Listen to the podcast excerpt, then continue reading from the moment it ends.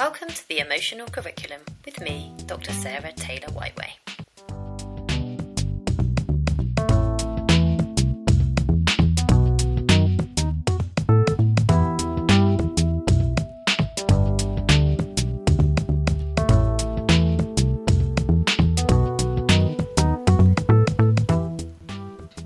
In this episode, we take a case study and explore how we can bridge the gap between research and practice. We talk to Lisa O'Reilly, a SENCO at an all through independent boys' school. Lisa talks about how she's developed a space to talk for the boys at her school, has promoted reflection amongst the staff, and what skills she's learned along the way.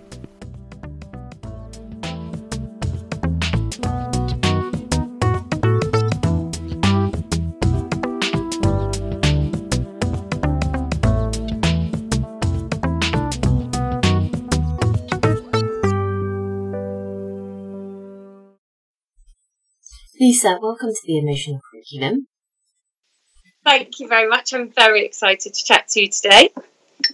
I wanted to start off by asking you about your journey and how did you first become interested in SEN and end up where you are now?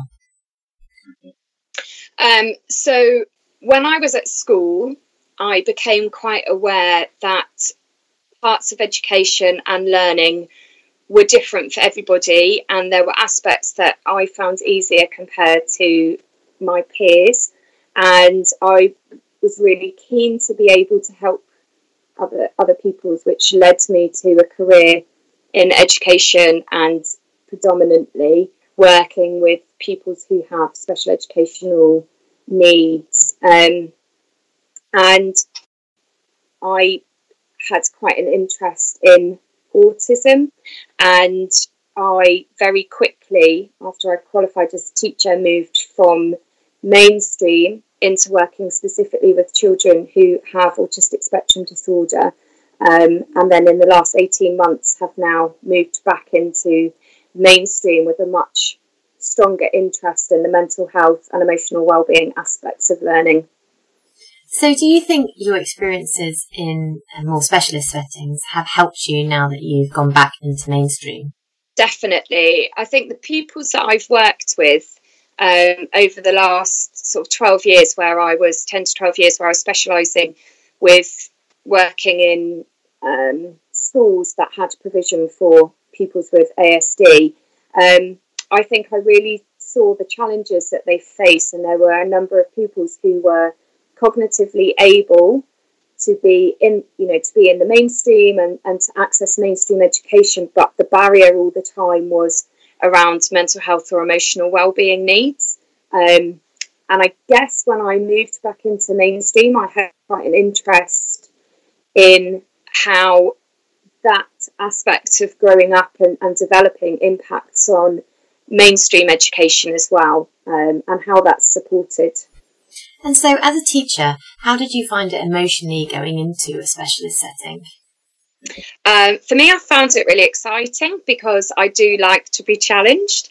Um, and I found that I learned so much as well. And I think, I think as a teacher, one of the reasons that I've stayed in education is because actually I love learning as well. So each time I worked with different age groups, there were things that I was learning about the curriculum. There were topics that I was teaching that actually I went and, you know, I had to go and research myself as well. So, um, and obviously a huge, a huge part of this was was researching and, and learning about autism, um, and then really just the wide variety of needs that that come comes with it. And there's no one size fits fits all. Um, and I think that's what keeps that exciting because, you know, what you do with one pupil and how you support them may help with working with other pupils, but you're not necessarily going to put the same thing in place. Yeah. And I think it's true that individuals do need um, an individualized approach. But I'm wondering if there is something that is kind of universal, and if that universal thing is relationships, something we talk about a lot on this podcast, and how important you think relationships are to all the students you work with. Yeah, hundred percent. Like I, I think that building trust as an educator with these pupils is is paramount to that as well. And if they trust you, then you can take them to a number of a number of places. And you know, an example being when schools go on residentials, I think that they are really key activities for pupils to be away from home. Um, but I think that to be able to do that, you need to make sure that you've got all the systems in place beforehand. So it's quite a long, I think, anytime you're working with pupils with ASD, that actually it's a really long term commitment and you need to get to know them and they need to be able to trust you. And once you've built that up, then you can start to break down those barriers of safety. Yeah. And did you have any really good um, strategies that worked for building that trust between the staff and the pupils?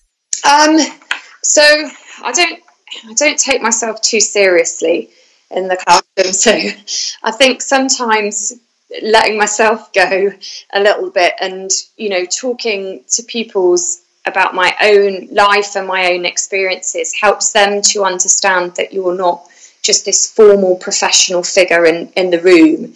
Um, you know, developing that relaxed classroom feel, I think, is, is important.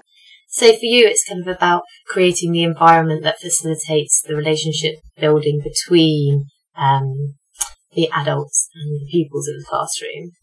And I'm wondering, in your current setting, what things have you been trying and putting in place there to support emotional well-being? So um, I now work in a boys' school and it's mainstream, so it's it's very different to the setting that I've worked in previously. Um, and there's an academic focus within within the school, but they have an amazing pastoral system running alongside that. So there's lots of music and there's lots of sport. When I started there, you know, you realise that the day is is longer. So the day starts here at eight thirty and finishes at, at four o'clock. Um, and pupils are involved in so many different aspects of, of learning. Um, and conversations I had were about boys being able to access something a little bit more bespoke and a time where they could come and talk about things that were maybe troubling them or things that were going really well for them, maybe things that were internal to school or external to school. So we've set up a provision where, well, I've set up a provision where they can be referred either by the teachers um, or they can refer themselves. And then I meet with the boys and we just have a chat. And really, my role is not to tell them what to do, but actually help them develop their own strategies to manage. Because certainly, when you look at something like CBT, that's really about individuals having strategies to be able to go and manage certain situations again and being able to do it independently. So um, that's kind of that's kind of some of the idea behind it as well. That that the pupils that come and attend are in charge of you know what what's going to happen next. So it sounds like you're kind of adopting a flexible emotion coaching approach and having that time and space for the child um, to come and talk about how they feel, but then you're leading them towards solution and problem solving once they've had that space to talk about about their emotions.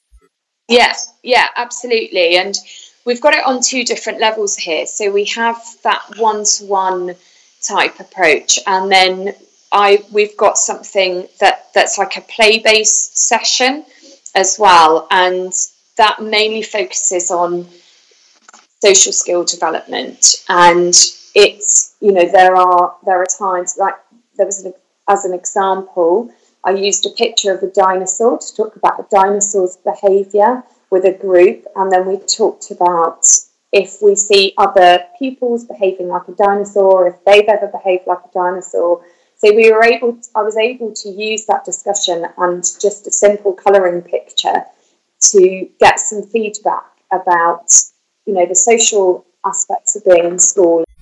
So it sounds like you're using kind of metaphors so that you, the pupils um, are avoiding having to talk directly about themselves, which obviously can feel very intense and bring out a lot of shame. Um, and that by externalizing the problem a little bit, you're kind of helping them to talk about how they feel and their experiences. Yeah, yeah, because uh, you know, if you asked a six-year-old how things were going in the playground, it's either great or it's not going to go, be going well. So it, it, you know, it's kind of trying to find that that balance, and as you say, trying to encourage them to, to talk and, and, pinpoint areas that you can you can support them. The, the great thing is is that I can then feed that back to relevant staff members and feel that I'm making changes. Um, and it's been great when pupils have said that their sessions with me ha- have been beneficial for them in some way, shape, or form. Um, so that's, you know, is what keeps the provision going um, because obviously I'm getting that feedback that says it's important to them. So that's really powerful that they're saying how important it is to them. What kind of things have they been feeding back to you?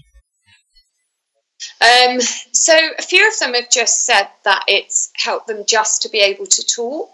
Um, and there are a few that have been able to talk about the strategies that they've then put in in place has meant that they've then been able to go on and do something else. Um, others have said that they are not worried about things in the future um, because they've so if we've been talking about like pre-exam anxiety um, that they're not worried about any any future exams because now they've seen the process of being able to, to prepare for that. Um, and sometimes for some of the, the pupils, it's been that we've made a resource together and then they're using that in their day to day, you know, schooling and, and around school. So they feel that they have that security with them. Um, so yeah, that's that's that's kind of the feedback that I've been having from pupils. So to me, it sounds like the power of it is the flexibility. You know, you're not following a set intervention. So whatever the pupil brings, you're kind of responding to it in that moment, um, and then able to meet their individual needs. Yeah, absolutely. It's all about the individual. And, you know, I run some groups as well here, but they are, as you say, a bit more fixed because they're a program that's that's got an outcome planned, um, whereas this is completely personalised. Um, and the boys can guide it themselves as well. So, yeah, if they come in with one focus and then something else arises, well, that's maybe the direction that it takes. And I think that the beauty of it is that when you're in the classroom, it's so difficult to do that. And I think that you know, teachers make every effort to um, teachers make every effort to provide that emotional support. But but as you say, in the moment, it, it's really difficult. It's really difficult to do that. I guess what you're touching on there is the idea of containing another person's emotions and making them feel manageable to you. Um, and I think you're right in that teachers find that really difficult to do in the classroom because they're not emotionally in a place where, you know, they have the time and the energy and the capability to focus on just um, absorbing and acknowledging that other person's emotions. Yeah, absolutely. It, it definitely is. But I guess the difficulty with that is that you kind of have to have the confidence to feel like in the moment you can respond to what um, the young person brings. And maybe that's why teachers and SENCOs kind of defer to more structured interventions because they don't know if they have the skills to be able to respond at that moment. Um, that really feels quite therapeutic. And are there, are there better people placed to be doing that work? I've developed I, I guess, a, a, strength in my own practice to be able to know that there are sometimes situations that I don't know the answer to, or I'm not sure how to guide um, pupils. And I tend to say to them that it's something that we'll think about or I'll have a look into, and to come back the following week or in a couple of days, and we can talk about it in a bit more detail. So, for um, SENCOs or teachers that want to put this in place, what would you say are the skills that you do need to have to do one of these sessions with um, pupils? I think the biggest skill that I've had to learn is about listening. And I think it, it's very easy to think that we listen to people, but it's really understanding being like an active listener and having that space. And I think, I think particularly as teachers, we always want to help and we always want the best for the for the pupils in our care. And sometimes that means that we interject too quickly. So that's probably been one thing that I've really had to learn. I think it's so interesting that you've brought that up um, because, yeah, I agree that I think we often think we're listening, but there's a difference sometimes between listening and actually hearing. And really, the hearing bit is trying to completely understand what is the emotion that's driving this behaviour for the child um, and reacting to that. And have you found any other kind of strategies or ways to support teachers um, in thinking this way?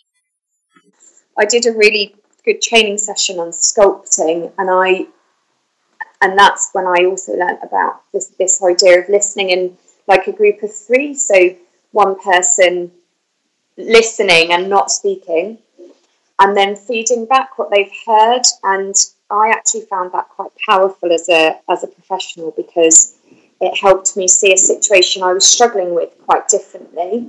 Um, and I've used sculpting as well to discuss an individual case before with a, with a group of members of staff.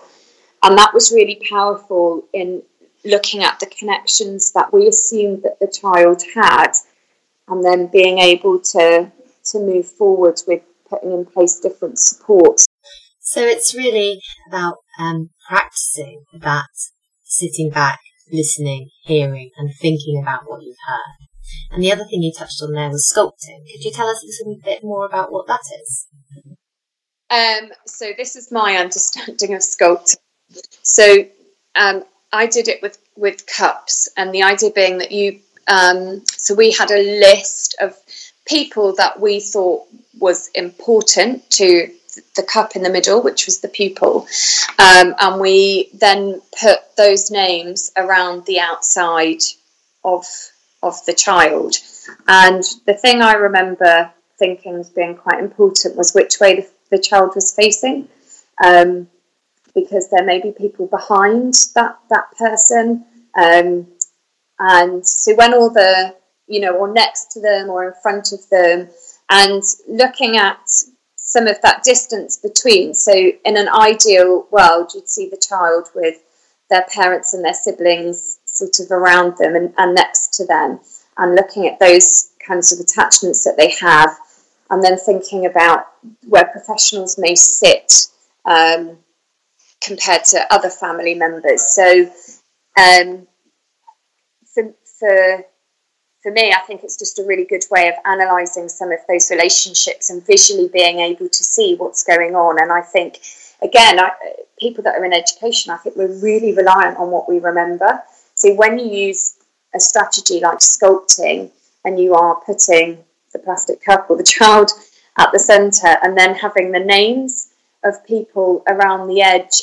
And then even those discussions about well what, why is the teacher at the at the back of them? Why aren't they at the front of them? I, I think it's quite powerful to have that dialogue.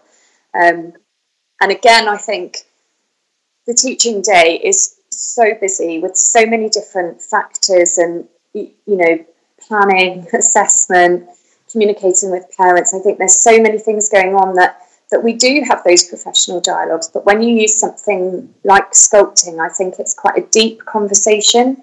Um, and certainly the times that I've used it, I think people's understanding has been has been different, um, and then it's helped to change maybe some of the strategies or the thinking around, like you say, the, the behaviour being the communicator. So it sounds like it's a strategy that just helps um, adults working with pupils to reframe and see things a bit differently, um, think about things like attachment that they might usually think about. Yeah, I mean, I, I recently I've I've been reading a lot more to do with attachment, and I'm now beginning to realise the importance of understanding child development as well. And you know, you take children, sort of going back to ASD provision, you, you take pupils that have needs around expressive language, um, and you know, we see and we accept that toddlers will have their toddler tantrums and we know that that's part of development. But when you see that in a pupil that's older, and um, because we assume, oh, well, they look seven, so why are they still behaving like a two year old? Well, actually, developmentally, they have not moved through that stage, and those stages can take longer with, you know, pupils, whether they've got ASD or just speech and language needs, or sometimes it is just a delay in that development. And that's where I think um, having that understanding is is really important as well. Yeah, so it's about responding not to the age of the child, but their stage of development, um, and not letting of their age really influence how you would respond. So, for schools that want to put something like this in place, what would you say their first steps need to be? So, when I've been on some of my training courses, one of the first things that, we, that I've done is is do an audit of what I feel the provision is like in place, um, and then I've discussed it with other other leaders in the in the school, um, and I think that that's really important to do. So taking your own opinion, and then talking to influential members of staff, and then taking one area that you want to work on. And I again, I think this is something that I see that lots and lots of places want to develop their mental health and emotional well-being provision. Um, but I think it's about taking the small steps. So yeah, def- I would I would look to taking an audit of, of what's in place and also finding out what people's interests are or maybe what people's backgrounds are. Um, and using that to shape the provision that you can have in, in school. Um, and I also think that potentially the thing I've learned is it takes a long time to set something like like this up, and it doesn't happen overnight. And there's going to be times when it's going really well, and other times when you do things that just seem mad um, and don't work. And I've been really forgiving of myself for things that have gone wrong. Um, and I do think one thing to understand is that if you start to put in a provision like this, it's making sure that it's not just about one person and that it is about a group of people because if that provision is to suddenly go or to suddenly change, it's not the adults that are impacted, it's the children. Um, and, you know, potentially for those that it's having a really positive impact on, it could be quite detrimental to suddenly losing that support system. So it's really about embedding it within the whole system rather than relying on one person. And uh, I guess within that is supporting staff wellbeing to maintain those provisions. Yeah, and, and realizing that it's a commitment. You know, it's not it's not something that we should start and then oh it's not working or I don't, you know, I don't have time to do that anymore. Like you've committed to it, you've got to keep going because it's it's helpful. Um, yeah, and I think, like you say, things like this do take time to embed and make the difference, and it's have faith that you're doing the right thing and that it will, things will change. Yeah, I mean, I for me, I don't think I was really aware of the impact here that I, you know, my current school that I was having till I got told a few things that pupils had fed back, or like I had a really lovely parent email um, at the end of the summer and it, I didn't I didn't realise that I t- you know that I'd helped or touched a family in a way that had such a positive impact for them at a time that, that was sad. So, you know, it's yeah, it's a commitment. And is there anything else that you've learned on your journey that you think would be useful to share with other people um, on the same journey? Um, yeah, when you get things when you get things wrong, you know, it doesn't it doesn't matter. You're not you're not going to cause anybody any harm. It's it's just looking at looking at those things and learning from it. Um, and I think the other thing that I've learned is that I also need somebody to talk to. So, you know, and I don't have a stigma ar- around that anymore. Um, and I, again, I think it was when I received some supervision and I didn't really realise how much I was carrying around with me or just how much stress I was feeling at the time. So, you know, now I make sure that I have somebody to talk to that that's also in school um, but just as a sounding board, you know, just to be able to go and offload because some days it, it is hard. Yeah, I mean, I couldn't agree with that more. I think getting supervision and support those people that are taking on board the most challenging emotions of pupils in school is is so crucial. So, Lisa, thank you so much for coming on. That's quite all right. It's been my pleasure. I think I could talk about it for ages with you. And thank you for listening.